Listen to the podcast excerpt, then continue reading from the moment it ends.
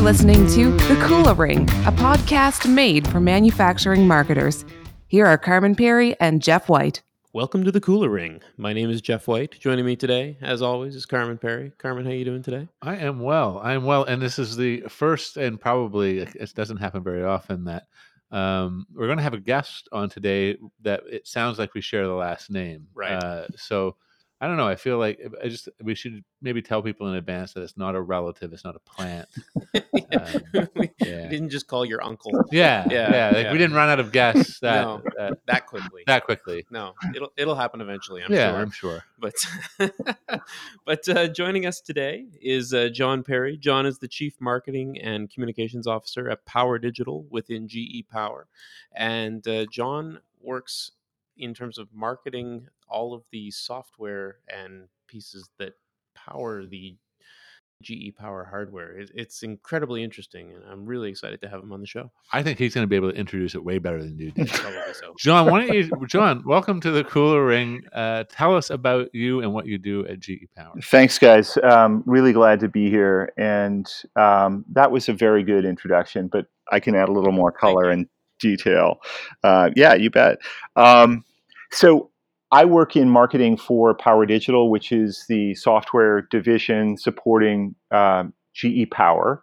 GE Power is in the business of supporting the electricity industry, uh, really through the full life cycle of the electricity industry, from generation to transmission to distribution. So, source, um, coal plants, gas plants, nuclear plants, um, renewable energy, all the way through the wires that lead into homes and businesses, so source to socket. And all of that needs to be managed by um, software and automated um, digital today. Um, and that's really what we do. This is uh, now, uh, Jeff. Uh, a bit of a tangent. I don't know. Is a turducken a Nova Scotian thing? I, I don't think so. I think I think it reaches. I mean, John, do you our know what a borders. turducken I is? do when I know say what a it? turducken is, and as a, as a vegetarian, I rear back from the turducken. Um, well, seems you- like a you, lot You of- won't, you won't like the comparison there, but I just think I, I really feel um, in our in our prep for for today's episode that, that really what you're living through when it comes to the notion of digital transformation is a bit of a turducken. No, there's a, there's transformation on a number of different levels happening. There's a lot going on in this space um, uh, there, there's there's so much change on the on the consumer side of electricity. There's this blending of of consumers also becoming the generators of electricity and becoming more knowledgeable consumers of it. Um, uh, there's a, an undeniable political climate surrounding it all that uh, uh, that that that is, is undeniable, um, and and then of course buyers, uh, utility buyers themselves are changing. Um, it must be a fascinating space to be involved in. Yeah, it really is. Uh, I I am um, really blessed to be working in the power space and in the digital end of the power space at a time when um, there is really nothing more relevant, I think, um, to this business and this industry than digital and um, and the way that digital can solve some of the complications and challenges that you're talking about. The electricity industry really did not change significantly for 100 years um, it what it did was it grew and it became more efficient. Um, but the grid has been with us. It's really the grid is the largest um, and most um, complex machine that has been in continuous operation um, really since inception. Um, I know it sounds it sounds like almost a, a, a silly thing to say, but the grid is kind of like a giant machine that we have continually tinkered with and expanded um, as the demand for and um, the the need for electricity has grown. Um, but beyond that, um, the the principle of generating electricity through spinning turbines, um, through coal coal plants and gas plants, and and then later through um, renewables, um, that didn't change. You generated you generated electricity through plants. You transmitted electricity through um, the wires that that carried it across the country, um, the grid itself, and then you delivered it uh, changed voltage at substation, delivered it to uh, in a usable form to businesses and to consumers. Um, what did change was the demand grew steadily, um, so there was always an increasing, expanding marketplace for folks in the utility business, and we got more efficient with some of the things that we used to deliver it and to uh, carry it across the country in the last five years, all of that has changed. And I think the utility buyers that we work with today, who've been in the business for a long time, many of them 20, 30 years, um, are, are really working in a business that they never would have predicted, that would have been unrecognizable to them um, when they started. Um, and that's, that's, that's a remarkable thing to say about an industry. It's still here, it's still as essential as ever, and it has, it's really changed to be almost unrecognizable. When I say that, what I'm talking about is the introduction of renewable um, resources. Distributed energy resources is what we say in the in the business, DERs, um, and the introduction of more hydro, wind, um, and now the explosion of solar has meant that suddenly there are sources and producers entering into that balancing act that the utilities have had to do on the grid for so many years um, that they never expected. And they're also not the same kind of um, sources that they dealt with in the past. So in the past, you spun up power when you needed it, you turned on the plant, you turned the plant down when you didn't need it. But here we have uh, this incredibly powerful um, sor- sources of, of energy, um, the sun, um, the wind, that we can't rely on um, and that we can't control, right? So if the wind stops blowing for a week um, when it's been blowing heavily for the week before, you've got a sudden variable source of power. Same thing with people come home from work, the lights, uh, the the sun is is down, um, lights need to come on um, just when you need it the most. And storage as a um, as a solution um, is essential in an environment of DERS, of this renewable energy, um, because of the variability of the source. But st- storage has not had its magic bullet moment. Um, we continue to make incremental advances with storage, but storage remains, um, I would say, uh, at a pace, a, a, step or two behind um, where distributed energy needs it to be. So it's an, it's a time of challenge, it's a time of change, um, but it's also a time of huge opportunity. It's funny because I, I, I can I can all, I can kind of imagine some some marketers listening right now, and they they may be thinking, "This is fascinating as hell," but I don't know what it has to do with my day to day mm-hmm. life as a marketer. Yeah. But just to connect the dots, I think it's, I think it's so directly related because it's, you know, con, it, we're talking about a, a, a, notion where consumers have more information mm-hmm. than they've had before because of their being more informed. Uh, they come to the table with uh, different expectations. They demand more from their relationships with utilities um, and that that distributed power production, if you will, seems to me, um, pun intended, somewhat, that it changes the power dynamics of the relationship between um, the consumers and the utilities that serve them. And I think all of those things that I just mentioned, you could say the same thing about the buyers of almost anything these days. That's true. That's true. Uh, customers, uh, all of us are are, are uh, utility customers, right? We don't really have a choice um, unless we live off grid and in the woods. Um, and so you're not hearing this podcast. Um, um, we are all customers of the utility industry. We all plug into the same internet. We all have the same experiences as consumers that have changed our relationships with the service providers in our lives, right? We expect more communication, we expect more transparency, um, we expect um, reliability, better service, all of those things. So expectations for our utility customers customers have changed. So how we help them with digital solutions that actually make them better at keeping power on, at, at being resilient when outages happen, at communicating with customers, uh, at um, keeping customers informed real time. All of those things are managed by digital solutions. So we have answers for that changing power dynamic between our utility customers and their own customers, for sure. At the same time, our customers come to us um, and they are facing all of this change. Um, they're facing an environment in which they always basically held held the keys to production. Right? They they held um, production in their hands. They decided um, you know how much energy they were going to consume and push out based on load and demand. And um, and today they are just they are big players, but they are players in a much more complicated market. There are people out there aggregating um, energy that is being created by consumers um, who are acting as prosumers with with solar panels on their roof. Suddenly, aggregators are in the mix. There is a kind of a an energy buying market that um, is a lot like um, any other commodity trading. It happens in real time, um, and um, you need digital solutions in order to be able to be on top of that um, kind of energy trading experience. So that's another space in which you know digital plays a huge, huge role.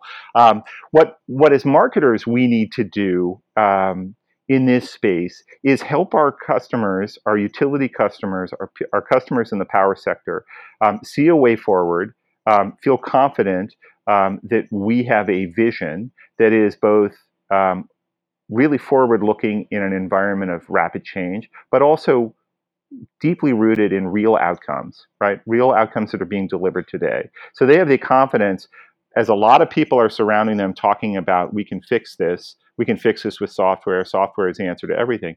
They, they need to hear from us that um, we not only have software, we have deep domain expertise. We've been doing this for 100 years. Um, as you know, it's it's right there in our name. We started the electricity business ourselves with Thomas Edison and Pearl Street. So we know the business, but we also know software, and we've made some smart acquisitions along the way that have made us really good at managing this stuff digitally. So they need to hear that from us. There has to be a, a strong message of we get it, we're out in front of it, we're right there with you, um, and we are delivering outcomes today. But they also need to hear from us that we can help them with that relationship that we talked about. So they are our customers, we understand their customers, and we want to help them um, maintain and evolve and really. Um, really benefit from on both sides mutually that customer that changing customer dynamic that they're experiencing are your digital marketing efforts bringing in too many junk leads? Stop wasting time and distracting your sales team. Account based marketing can help give your marketing strategy the laser focus on qualified buyers that you need to increase your pipeline velocity, close more deals, and grow your business faster. We've created a sample manufacturing ABM plan to help you get started. Download the sample manufacturing ABM plan at bit.ly slash sample ABM. That's bit.ly slash sample ABM. I find it really, I mean, almost, uh, it's hard, it'd be hard to identify a, a company um, that could um, uh, stand as an example of this more than GE in some way. Of, I mean, GE uh, has just, as you just stated, has been a, been around for a very long time and effectively invented the space. So, with that can come a lot of authority in the sale. There's no question. Mm-hmm. Um, and then you're facing a, an industry that's uh, facing a lot of shakeup. Mm-hmm. Um, and, and, I'm assuming there must be some newer players entering uh, as that uh, the, the, space as well. I just, I'm curious about that dynamic between um, uh, kind of, uh, I guess, uh, weighing on your experience and, and using that as a, a, a, way of commanding presence in the marketplace uh, uh, and contrasting that with um, you know customers maybe questioning are you nimble enough to uh, to to deal with this the, the new situation that we're being uh, presented sure sure. And that i think is really where we have to um, we have to rely on proven outcomes, proven delivery. I mean, I, I don't want anybody to take um, what we're selling on faith. Um, I don't want anybody to. I don't want to tread um, on uh, purely on reputation. Um, I want to be able to say, look, um, what we are suggesting um, you consider and that you do is actually already happening. We have customers who are who are achieving the outcomes you're looking for today. So I'm very when I talk to my my marketing team, I'm very very um, cautious and eager for them to only step forward when we feel confident that we can back up what we're talking about with real world examples um, achieved today. I'm a huge fan of Amazon. I feel like Amazon does um, does this very well. They will work on something inside the house um, and um, and not start talking about it until they know it's really going to work, until they know they have pilot customers on or or users on it, um, and that they've really come up with something amazing. Then they step outside and they say, "Oh, by the way, you know, this is something we've been working on for the last six months, three years, whatever, um, and we just want to share it with you. I love that model of really doing the due diligence, of really proving the the pilot, of proving the use case, um, and then stepping out. I've been in other situations as a marketer where we've gotten way over our skis. We've been really, really good at, at what we do, marketing, um, and then the, the the product can't deliver. And that is the the last thing I want to do in a space that is as um, crucial um, that has uh, you know that is as world changing, frankly, as the power space. I mean, um, without power, um, everything that we do grinds to a halt, and um, so the, the stakes are very high. Our customers are playing, and we want to recognize that our customers are playing in a space that is um, that is so crucial, so fundamental um, that we have to take that very seriously, and I, you know, our buyers tend to be, and the industry as a whole tends to be a fairly conservative one eh, for the best possible reasons and in the best possible way, because they take very seriously what they do. Um, their investments are scrutinized because of regulation and everything else. Um, there's a lot of transparency over what they what they can and they can't invest in, capex, opex, etc., depending on where you are and what part of the world you're in. Um, many of them are only allowed because of where they are to be in one part of that um, generation, transmission, distribution um, equation.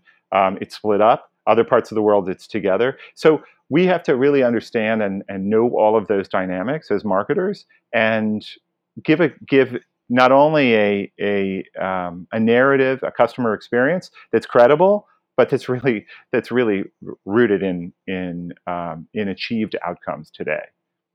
I think that's really great advice because I was, you know, I, I had written on my list of things for us to, to potentially explore here is just this leadership position that you assume, you know, and trying to kind of unpack that and understand how, um, you know, how how how uh, customers, um, uh, I guess, react uh, to that and, and and how it plays in the market when you're you're trying to push a, a, um, a vision that can sometimes seem uh, you know maybe a bit out there or what have you so the notion of of of only uh, kind of doing that insofar as we've already have some uh, proven test cases and, and kind of taking right. having that disciplined approach.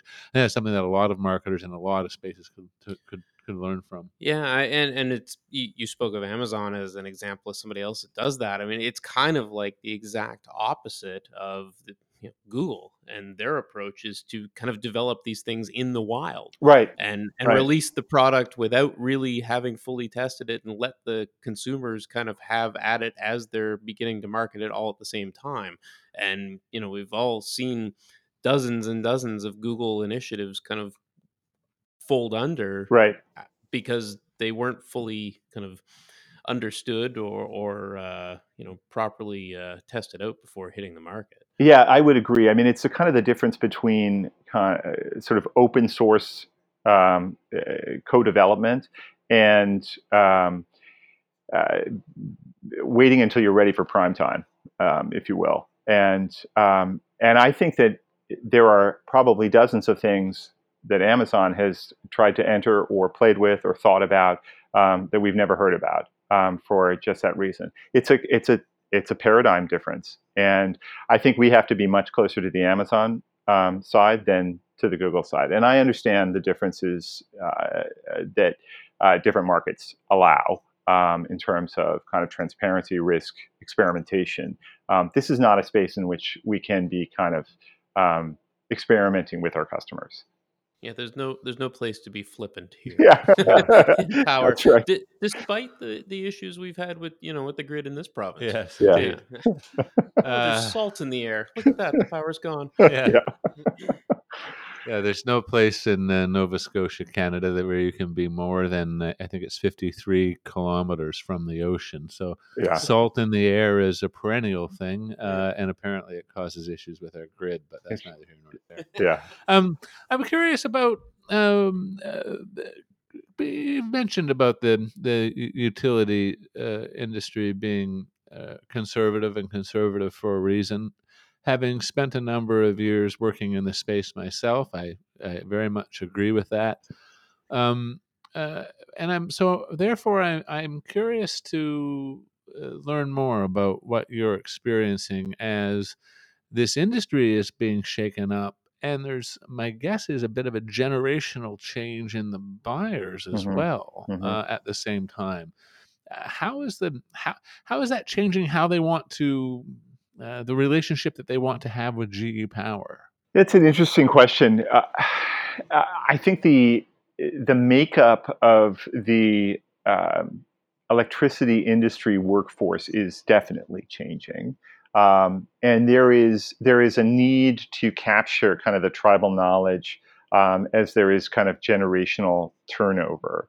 It, it also means that the expectations of um, the utility buyers that we encounter are changing as well. So, for instance, um, I, I will tell you that we are working very hard on um, what we call brilliant UI and UX for our applications and for our portfolio of software, um, precisely because that is an expectation that um, people have today, um, particularly younger people in the workforce. Um, I, expect the things that I use to do my job to be as good or as easy or as intuitive as um, my iPhone.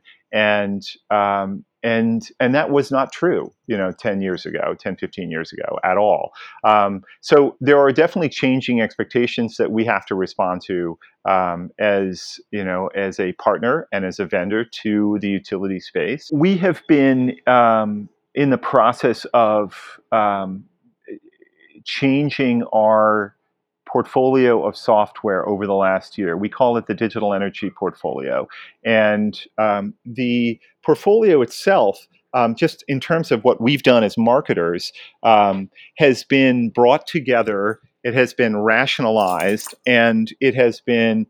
Um, you know, um, kind of branded in a much more consistent and um, uh, kind of compelling way by us over the last year, precisely to respond to the expectations of utility of a utility uh, buyer that that wants to see an end-to-end software portfolio, right? That wants to see um, ease of integration, that wants um, containerized modular applications um, that are simple to um, integrate and then to upgrade, um, that wants that regular um, that, that wants that brilliant UI UX, um, et cetera, et cetera. Um, as well as the kind of the technological elements that are crucial for enterprise-wide digital solutions, so like common data fabric and and those kinds of things. So all of that has been part of what we've been doing from an engineering, from a customer uh, delivery, and from a marketing perspective. Really, is saying um, we have a we have a vision,